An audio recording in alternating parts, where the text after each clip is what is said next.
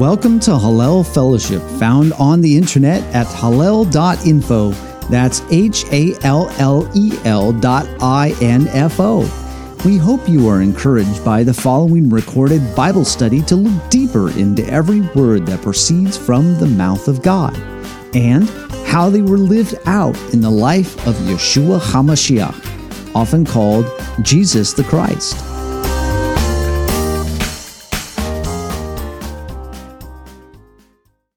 And there are a lot of subtopics within inside the Torah portion of Matot and Massei.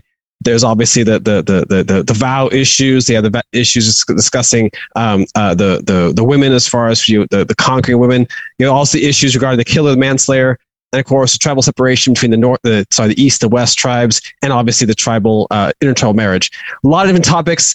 They are each of themselves worthy of their own conversation. So we're covering these things on a more grander scale, grander topic level.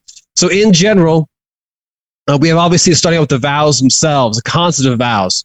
Now, I'm not going to cover all the different types of vows being listed here. There's obviously the oaths, there's the vows, there's the, the prohibitions, yada, yada. You can cover all those. Other Torah portions have talked about them in the past. They're recorded on, on, Hallel's website, all different types and forms of vows. Because in English, we have like two kinds. In Hebrew, they have like three or four. So different kinds of vows, which we don't, we don't think about the same way. Um, general rule though, vow or oath, you can't have a vow or oath or make one that makes you or makes someone else break the Torah. Blanket rule. Uh, it, it covers all the way. So I can't make a vow that requires me to break the Torah to, to fulfill it. Now I can make a vow as far as prohibiting myself from doing something, which is fine. But when breaking or commanding someone to, break, the, to break the Torah, you can't do that. Uh, so that, that that's a general rule for almost every vow you can imagine. There are obviously some people who question that with Jephthah. We will discuss that today. It's beyond our scope of conversation. But overall when it comes to uh, to to, to vows in general. So uh, there's some rules here regarding vows and how they're going to work. And there's a couple examples we have within inside of our Torah as well as in the the, the Tanakh that covers events that we have for vows. Uh, for example, we typically don't really think about vows being super, super important. We think of, well, I, I made this promise, made this agreement, and I broke it. I didn't mean to, but it happens. You know, oh, well, it move on. Now, contrast that to Joshua chapter 9. So we covered Joshua chapter 9. We didn't read it today, of course, but the topic, those I'll, I'll remind your storyline. So Joshua and the people are conquering Canaan. The Gibeonites conspire together and disguise themselves, people from like a far away land, and they they, they have like old food and old wineskins to come to, to Joshua say, Hey, we're from this far away land. We're not telling you what the name of the land is, but it's far, far away. You won't know about it, but it's far away. and and we've agreed to to to not fight each other.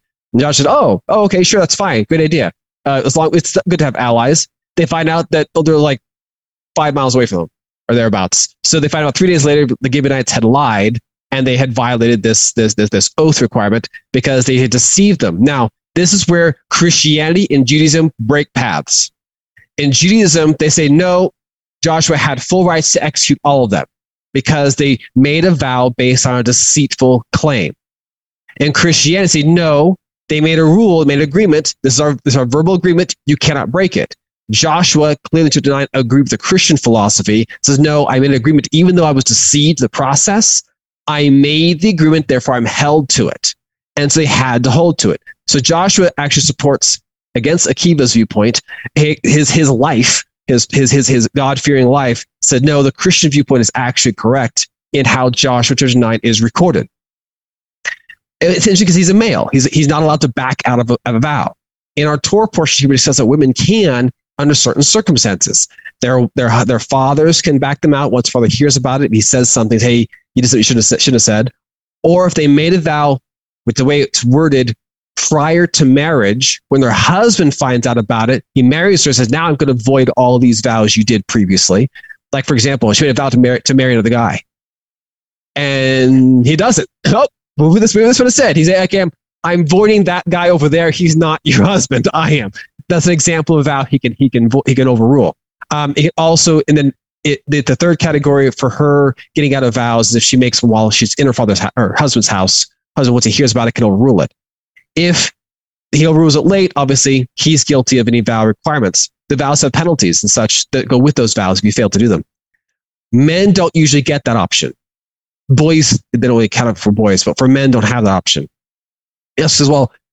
that's great for the girls. At least they have some way of getting out of some some foolish mistakes, but guys make foolish mistakes too. we say dumb stuff all the time. Our mouths are really common for it. And Messiah pointed out everything that you say, everything, every comment you say, you'll be have account for. Every idle word in your mouth, you make account for. So God will make you account for everything you say. Now, what do we do? How do we handle this? Now, and obviously in Deuteronomy 23, uh, which we'll cover today, obviously it's later on in a few a few weeks from now, and also Ecclesiastes 5 discuss this topic of vows. They said that that, that when you, you if you make a vow, you're held to it. There's no way getting out of it per se. I say no way. We'll discuss that there is one method, which we'll talk about in a minute. But if you make a vow as a male, you're required to hold it. Obviously, you can't make a vow that breaks the Torah, but if you make a vow that you have to hold it, regardless of if it costs your personal life to fulfill the vow.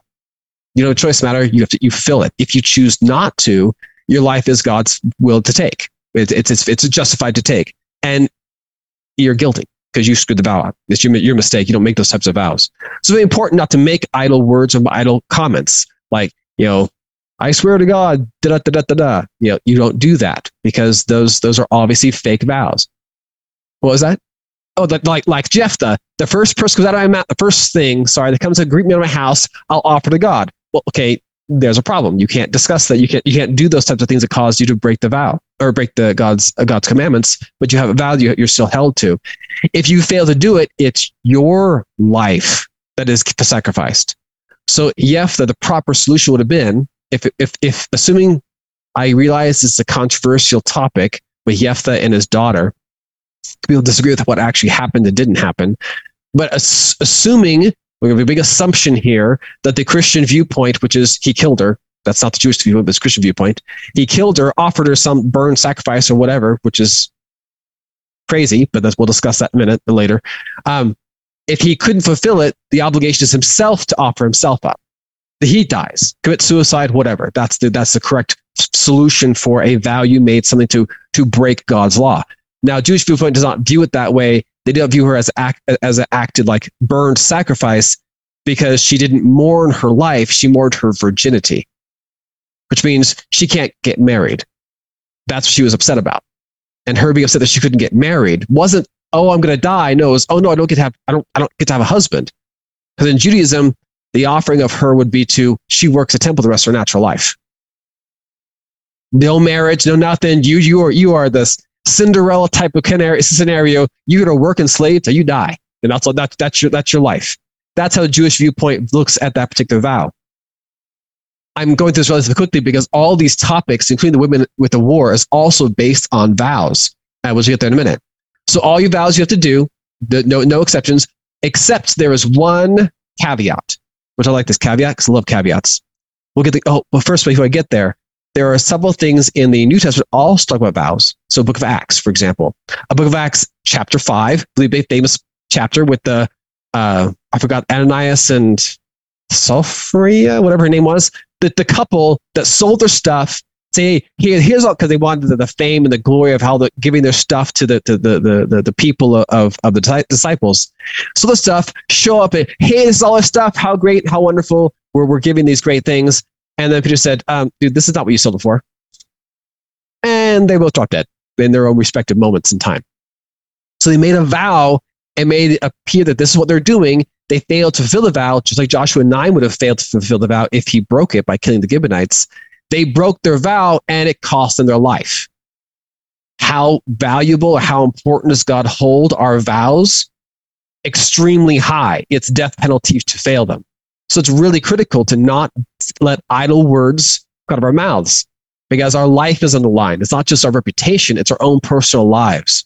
Now, we also the same event or a similar variation in Acts 23 with the 40 men who claimed they would not eat or drink to the killed Paul. They made vows not eat or drink to they killed Paul. Well, guess what? Paul didn't kill him. So by law, by Jewish law, eh, sorry, by, by, by, by Torah law, their death is required. They can't eat or drink until for forever. That's it. Their death. Now, did they actually die? We don't really know. They could obviously find some as a Jewish methodology of, well, they were deceived somehow, therefore the vow doesn't apply, blah, blah, blah, which is what Akiva always argued. But that's, again, garbage according to our Tanakh. So that's not, is not, not permissible. You break a vow, you are sub, you, you are required by the full oath of the vow. It, obviously, it makes it, uh, it expands the concept that Messiah pointed out. Your yes, you yes, you know, you know. Don't swear. Now, is it is it illegal to swear? No, of course not. Isaiah has lots of examples of swearing by God's name. That's nothing problem. It's illegal to break what you swore. That's the problem. So Messiah says, hey, yes, your yes, knows you know. Don't deviate from those things because you can't make heaven do anything. It's, it's all your own words. But if you try to make it swear by heaven or by God or by whatever you want to say, all those, if there's any slight chance of your failure, your death is on the line. That's not what we want, obviously. We don't want those types of things on the line. So our vows are really important. It's important we fulfill them, make sure them, sure that, that, that they work and they're consistent. So hence James chapter 4, now we stopped in verse 12, but 13, 14, 15, 17, 16, 17, discuss additional that, hey, when you talk about something, I'm going to do something, he says, he points out, put the caveat in there, God willing, I'll do da da da da, da fill out the fill out the blank. If God permits it, I'll do whatever, whatever, fill out the blank he's putting a caveat. Hey, check those words. I put yourself in mental state that I don't have the power to fulfill this vow. It requires God to fill it for me. Therefore, it's God's will if it gets fulfilled or not. It's important we understand vows and the value of them and the oaths that we get. Now, here's the caveat, meaning, or the loophole, or however you want to word it, the way of getting out of a vow. So in Proverbs chapter six, this is how guys can get out of the vow. Six, the first uh, what five verses, I will talk about this topic getting out of a vow if you're a male you don't have the option the female option of hey have either you know, get married or have your whatever some some way getting out of it uh, the male has the other alt- alternate choice it's called begging begging and begging and begging so proverbs 6 verses 1 through 5 discuss this topic that if you are a surety meaning you've made a vow and agreement with somebody you have a requirement to fulfill that if you can't you go to them on your hands and knees and beg and beg and beg. So you bring yourself down super, super low to get yourself out of this vow. And that's how we get out of vows for men. So men have to humble themselves as low as possible by begging, grovel at the lowest possible end. Please, please, please. I screwed up royally. I, I really messed up. I got to get out of this somehow. That's the only way in which you get out of vow for males in the case of what you discussed, Proverbs chapter 6. So that's the methodology for males to get out. Now, is the person you're begging obligated to grant your beg? No. it's strictly by their mercy they grant you what you're begging. But that's where you're at for males when you beg. You, that's your position.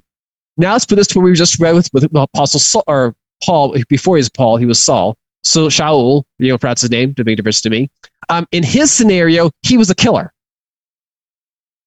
Now, not just any old killer, he killed people, yes, a murderer, but he also made these, these contractual agreements with the, San, with, the, with the high priest of his day to get these people, to bring them to, to, to Israel, to try and kill them, to trial them and kill them. That is a vow. Yes, a written vow. So he has a written vow. To, written vow that Saul was under. And what happens? If you fail to do written vow, it's your life on the line it's it's not just worded; it's actually written down because he has these documents to the, the order to get these people arrested in order to bring them to, to Jerusalem to kill them.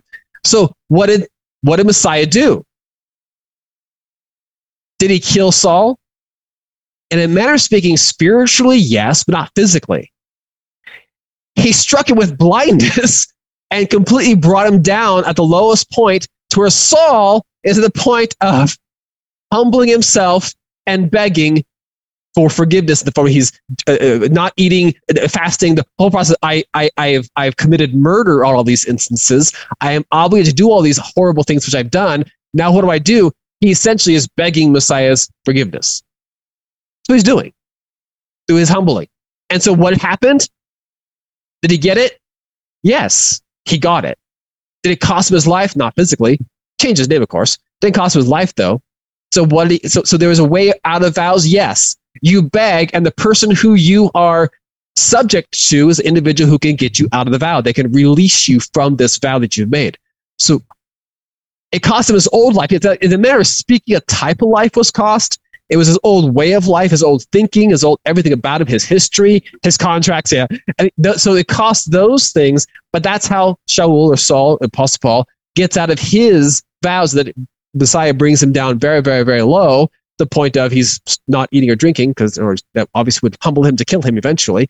And of course, that vow process is then released. That's a good thing. Now, it's helpful. Now, what I want to bring up to your, your, your attention here is what sounds like a non related topic, but actually it's the same topic of vow. So you notice it goes from this whole vow topic into this, okay, now let's go kill the Midianites. Let's go murder a bunch of women and, and well, women. There actually were men, men, women, and children. It sounds like it's a new topic, but it's not. It just sounds that way. So I'm going to erase this partially because this topic of this vow, what is a vow essentially? It's what you say. It's your word, it's your agreements. What you, I will do this or I won't do that. Uh, that that's what a vow is. It's making an agreement. It's usually obviously in God's name, but the, him being a witness. The vow is an agreement, a, contractual agreement. In the case of Israel, they made a contractual agreement at Mount Sinai. They told, after the Ten Commandments were given, they told Moses, hey, God's scary. Don't like him. Well, we like him, but you know what I mean? He's, we're afraid of him. So uh, we'll do whatever he says. No questions asked, but you go to God and, and we'll, we'll relay the information. That was a vow. They made agreement. They'll agree with whatever God says, I'll do. Now, con- bring that up to some, some people who, who God said, wipe them out. You know, Am- Amalek. Remember those guys? They're the guys who, who, who they, they, they, when they were coming out of Egypt, I think it's, I think it's like first chapter, um, Exodus, it was like 15 or 16. Did I write that down? I don't know if I wrote it down or not. Amalek. Oop. Let's see. Amalek was. Uh, I don't think I wrote down the chapter where it is. It's Exodus. That doesn't matter. Amalek. Amalek winds up attacking. Terrible K. Attacking the Israelites that came out of Egypt as they were traveling along the way to get to Mount Sinai. And God says, Hey, make an agreement. When the time comes, we're going to kill off and wipe out all of Amalek, which includes the women, children, animals.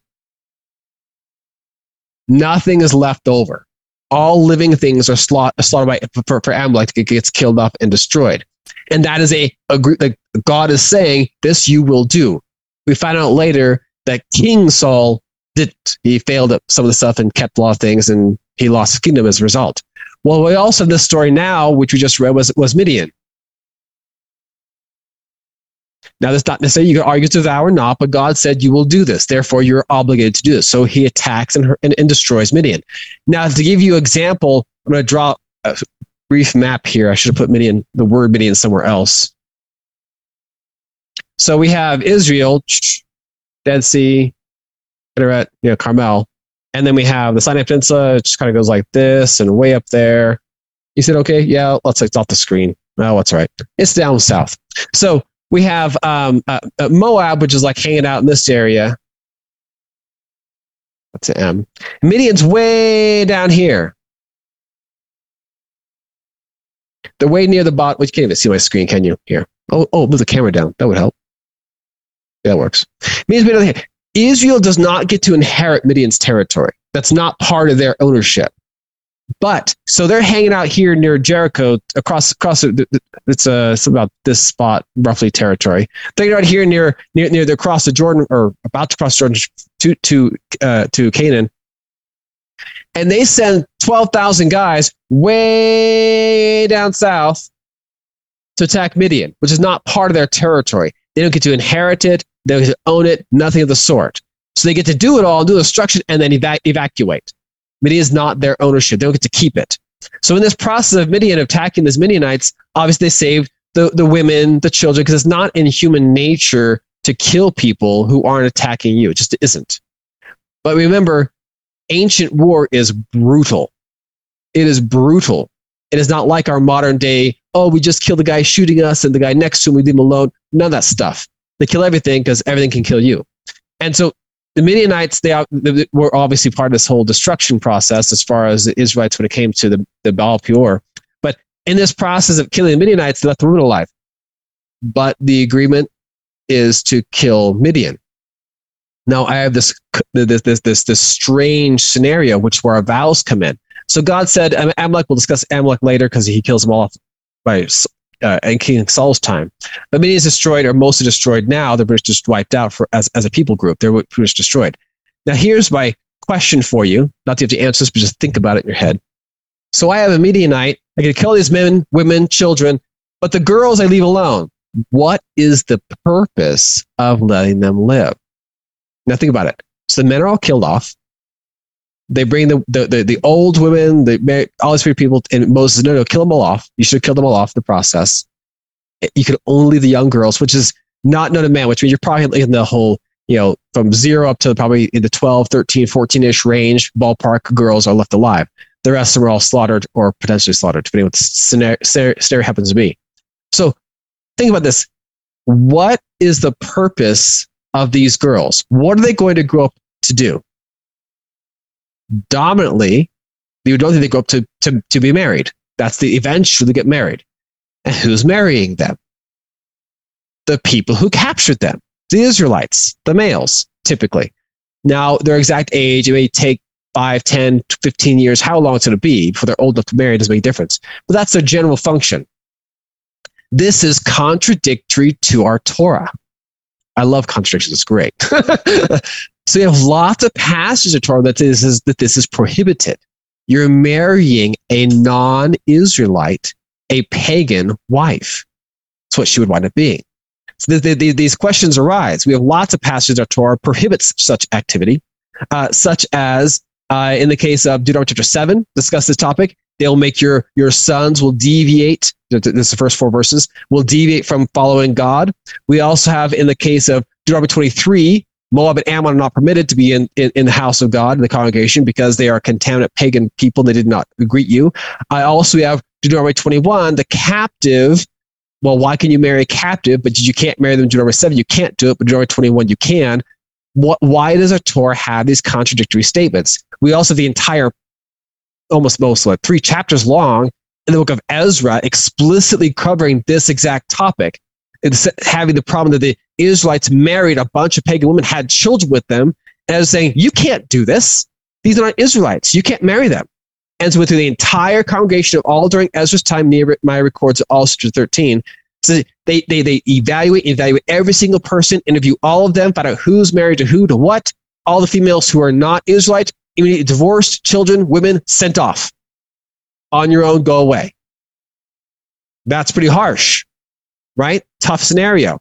But that's where we're going. So we have this, these contradictory scenarios. What's happening? Why are they contradictory? We have Torah example of Deuteronomy 7, you can't do it. 21, you can. Ezra, 9 and 10, you can't. Why is it going back and forth? Well, contradictory things are the great things we learn about where, where we have clarifications and depth of understanding.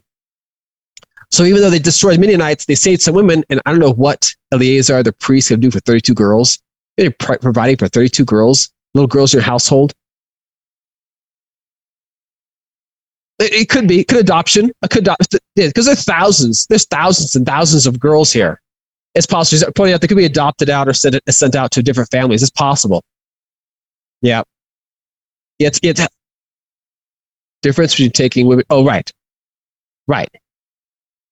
Right. So, so, so there's pointing out examples here. They're pointing out. You guys can't hear on the, the audio, but is that there's there's there's differences between someone who's already been married, their how they're raised, their thought process, their activities versus those who have not been married. There's differences. I totally agree with that. That's not a problem.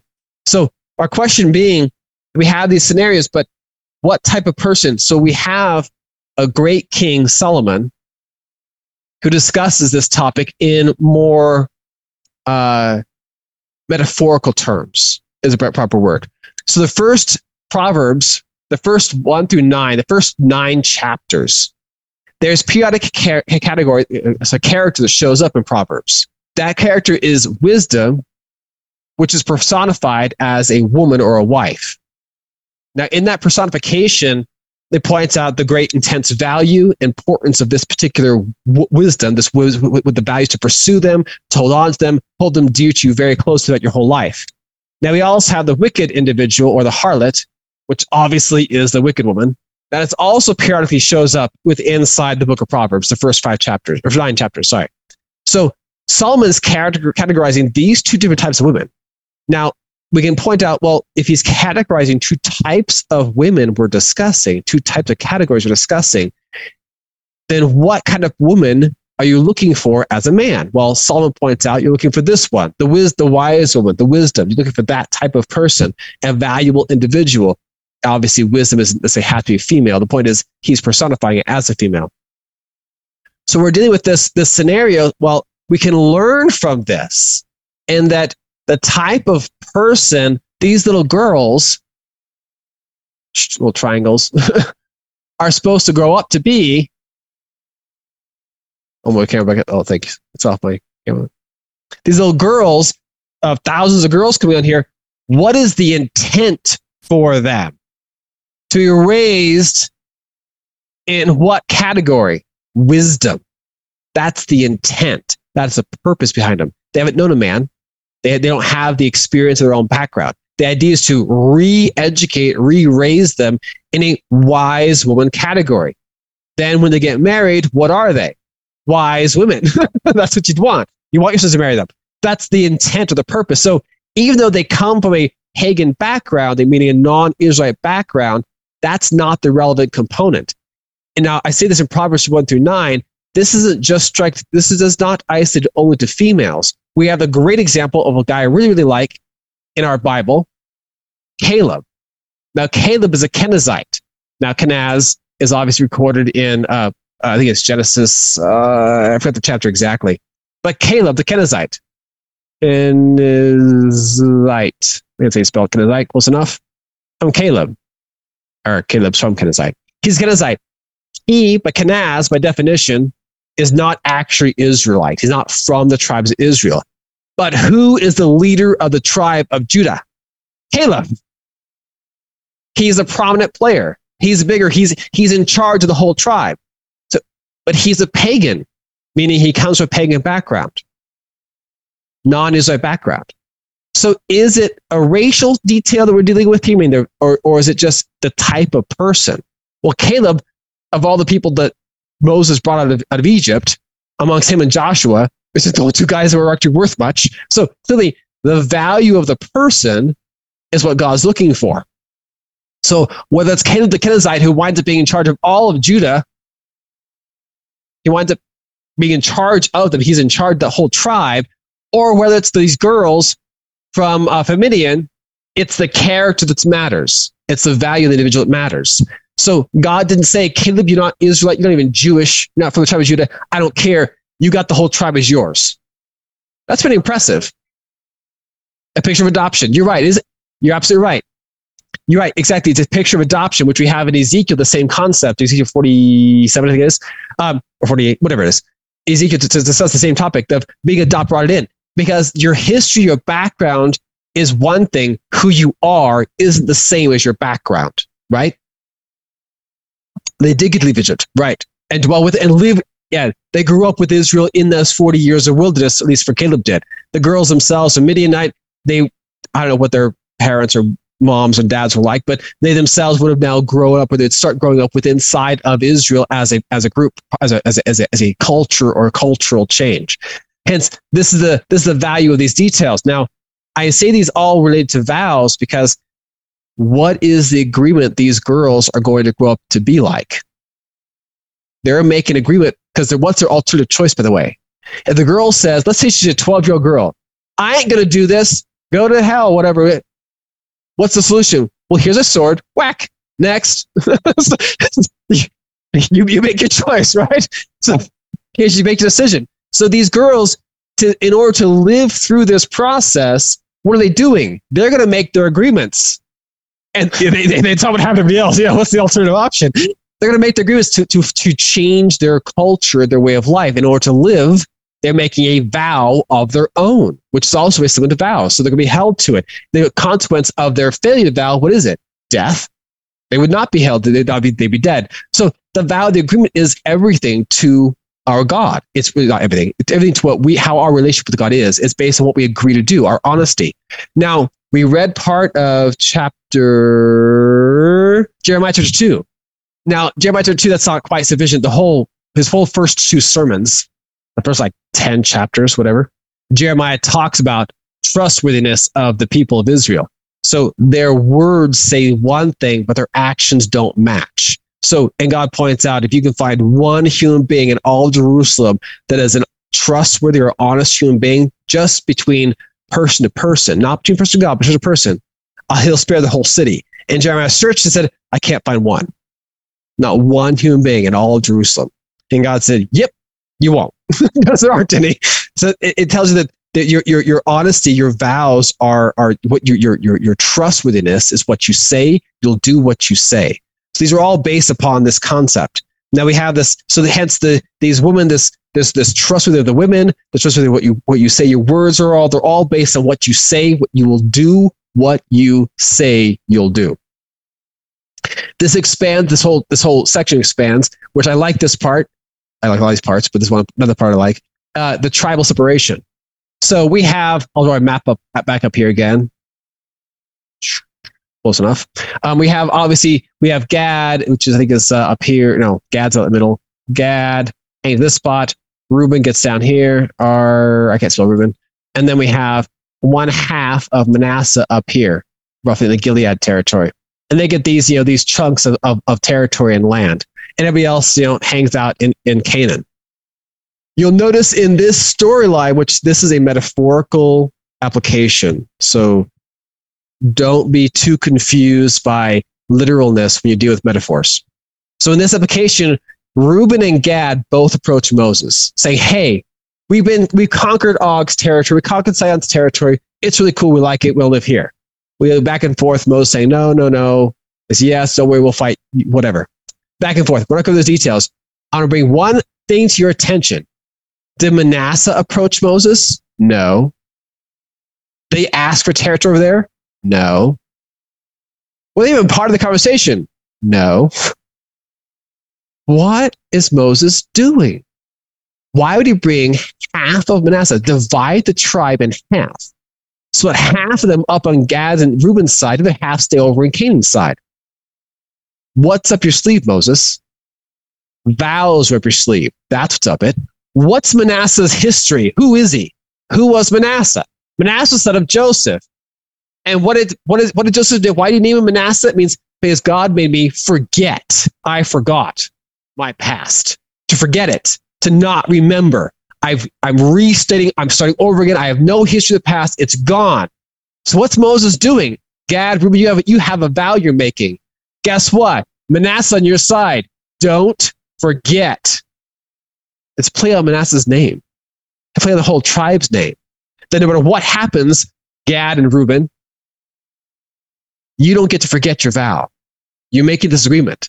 So Manasseh, I'm dividing it halfway you and halfway here. Put a big M from Manasseh out of to, to right. So Manasseh is a category that one side does not forget about the other side's agreement and vice versa. They don't, they don't, they, they're taking their agreement, which is play on Manasseh's name, which is really cool.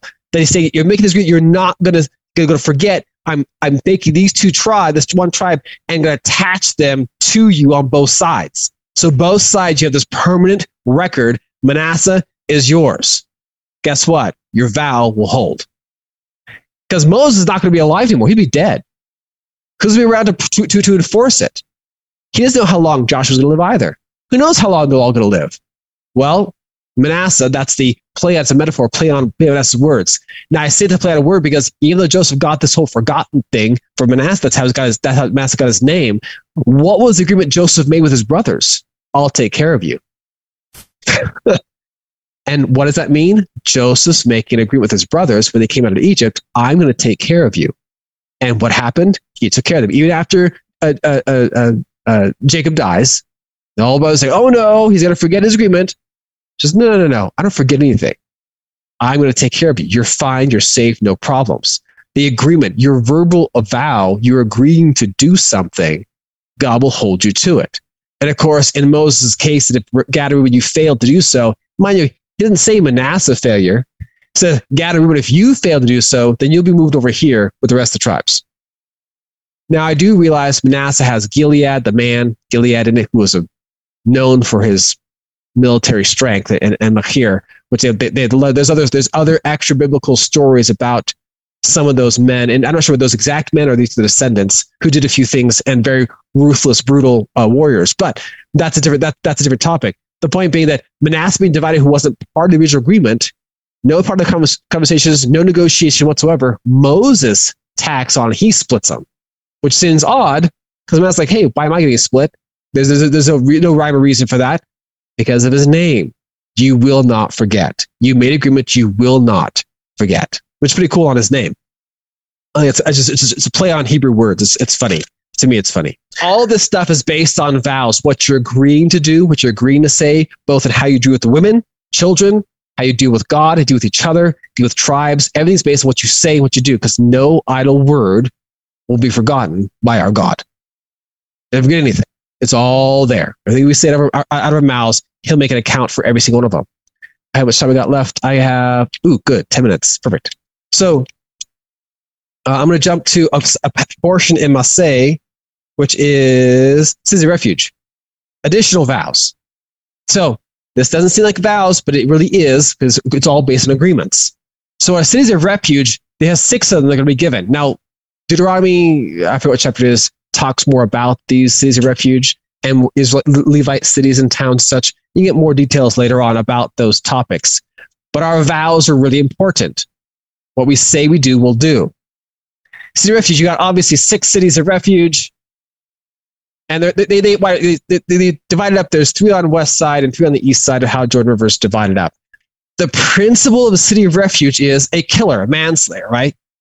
Man killer. If he kills somebody either intentionally or by accident, he has hit one of these three cities of refuge. The idea is that he goes to the refuge and then he winds up being put on trial.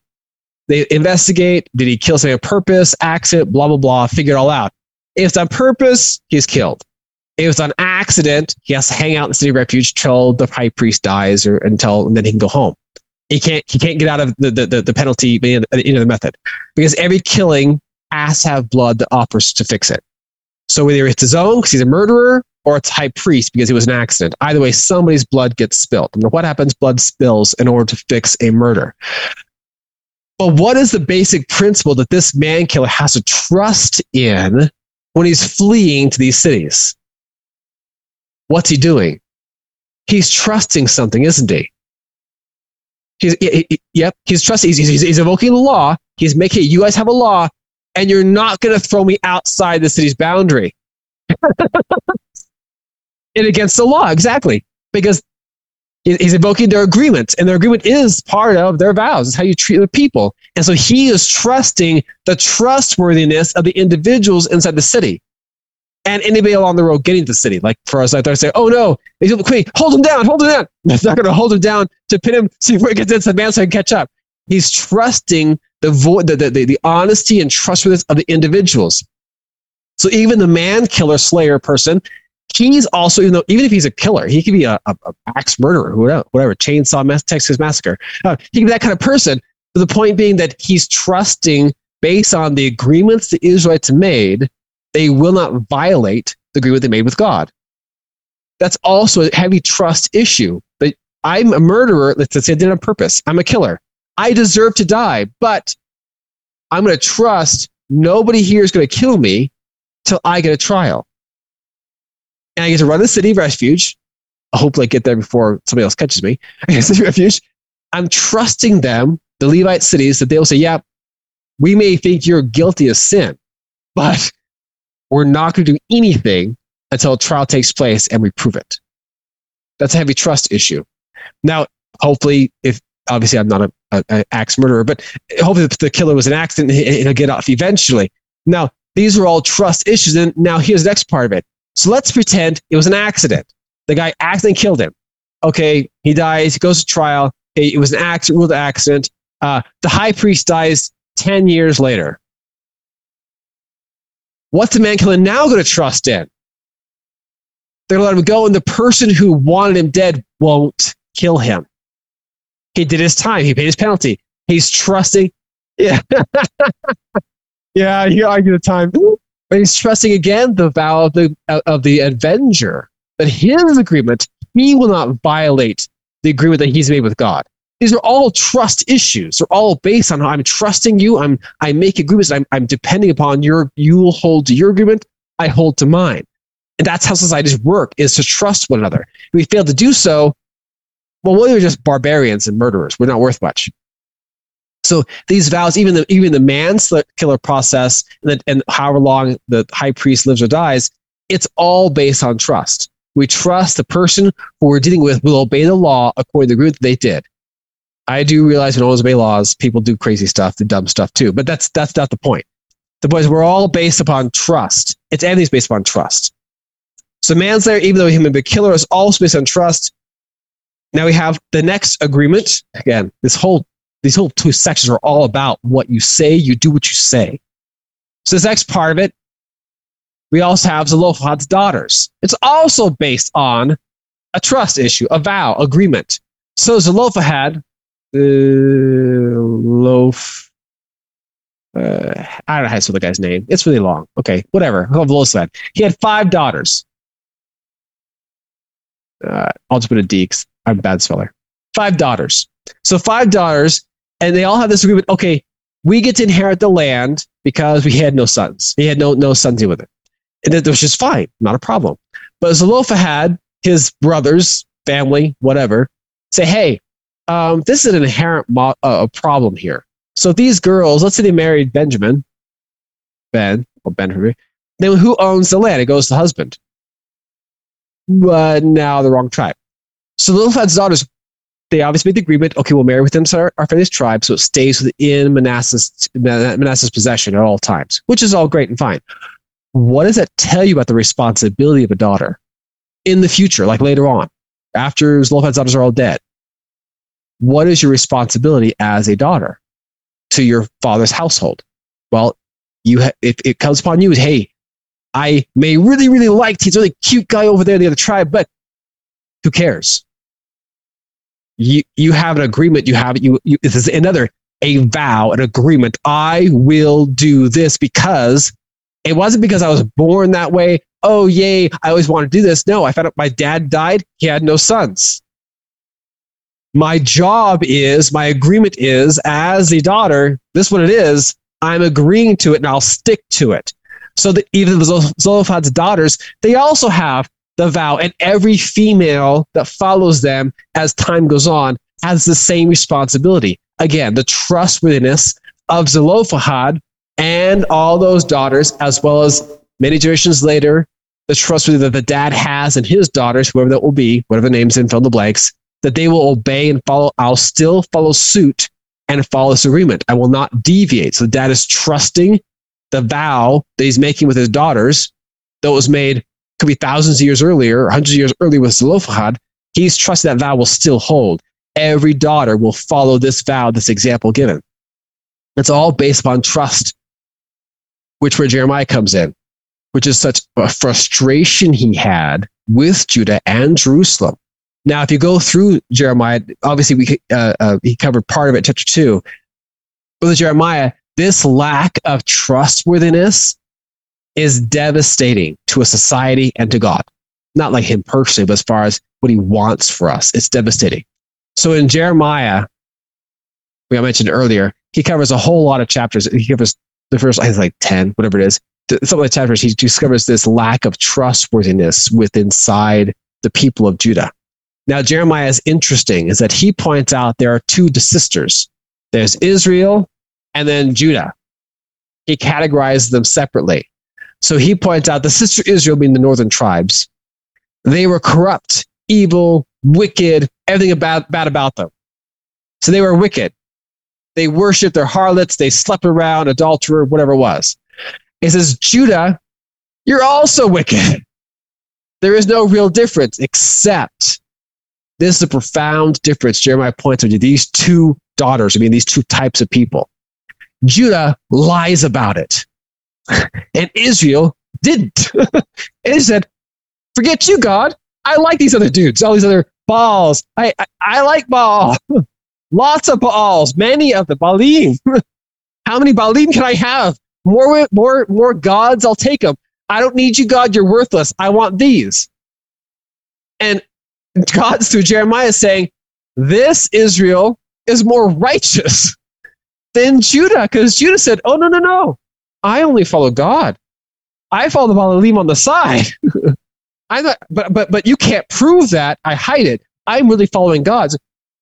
The honesty is more honest in Israel, the northern tribe, than was in Judah, even though it's both about wickedness, but evil activity, because the vow matters. Your words matter. In Israel, they actually have more honesty because they were honest in their words. Their words meant something to them. They said what they meant. They said, God, screw you. and they meant it. okay. And Judah said, Oh, no, no, God, I love you. I love you. I love you. But backside, no, no. Hey, screw you. This direction, they didn't mean it. So, so even in, even in your corruptness, which is just mind boggling, with inside of our corruption, honesty with inside corruption, God still respects, which is just mind blowing at times, but he does. So within corruption, you can be honest and corrupt, and then you can be dishonest and corrupt. And Judah was, in fact, dishonest and corrupt. All because their words, their actions and words didn't match. Their agreements they, they agreed to, they didn't follow suit with. So it tells us that how important are our words to God? Even in our own wickedness, how important are our words to God? So much so, he said, Judah, I'm destroying you. Israel, although they already got wiped out previously, but he said, I'll bring them back. Judah, you got some serious problems to work out. I, there's nothing, nothing good about you. The whole, the whole city, the whole tribe. And I say Judah specifically because in, in, in Jeremiah 6, uh, chapter 6, he tells Benjamin, Ben, who's hanging out inside Judah's territory, get out. Not Judah. Judah, you stay. Benjamin, run. Judah, stay. so he points out that says, um, it, it's really a particular people group within side that he's really mad at. Benjamin, you know what? Hi, hi, go to the hills, flee, get out. But you know, you, you stay there. I'm gonna I'm to army to crush you, but I'll be back. Benjamin, hide. Judah, don't go anywhere. Okay, I'm gonna kill you off because I want to make sure you get you get the full the full brunt of this. So it, even even in that, it's like that's it's quite profound at the wickedness and the in, with inside corruption, you still have this, this this level of honesty that God expects, which is just it, just, it blows my mind to think about it, but it's really what it is. A parent, exactly. A parent, I'd rather have my child not lie. Yeah, exactly. If, to be honest, just tell me the truth. I'd rather you not lie to me and try to conceal the truth. I can deal with and fix problems. Right, exactly. I don't know what's true. It's no different than the how alcoholic anonymous thing, right? Admit you're an alcoholic. Now you can move forward. Don't keep lying about it we have this problem. A drug addict, any kind of deviant uh, behavior, admit it first, be honest, and now we can get past and grow past it. The, the, the, this, this, this honesty thing matters regardless the spectrum you're on, whether you could be wholly righteous and perfect and honest, or corrupt just next, hang out next to Satan honest. it's kind of bizarre, but the honesty matters. Be truthful with what you are, and now we can move forward and fix these issues and deal with these problems. You've been listening to a discussion at Hallel Fellowship. If you would like to hear more discussions or if you have any questions, visit the website at hallel.info. That's H A L L E L dot I N F O. Hallel.info.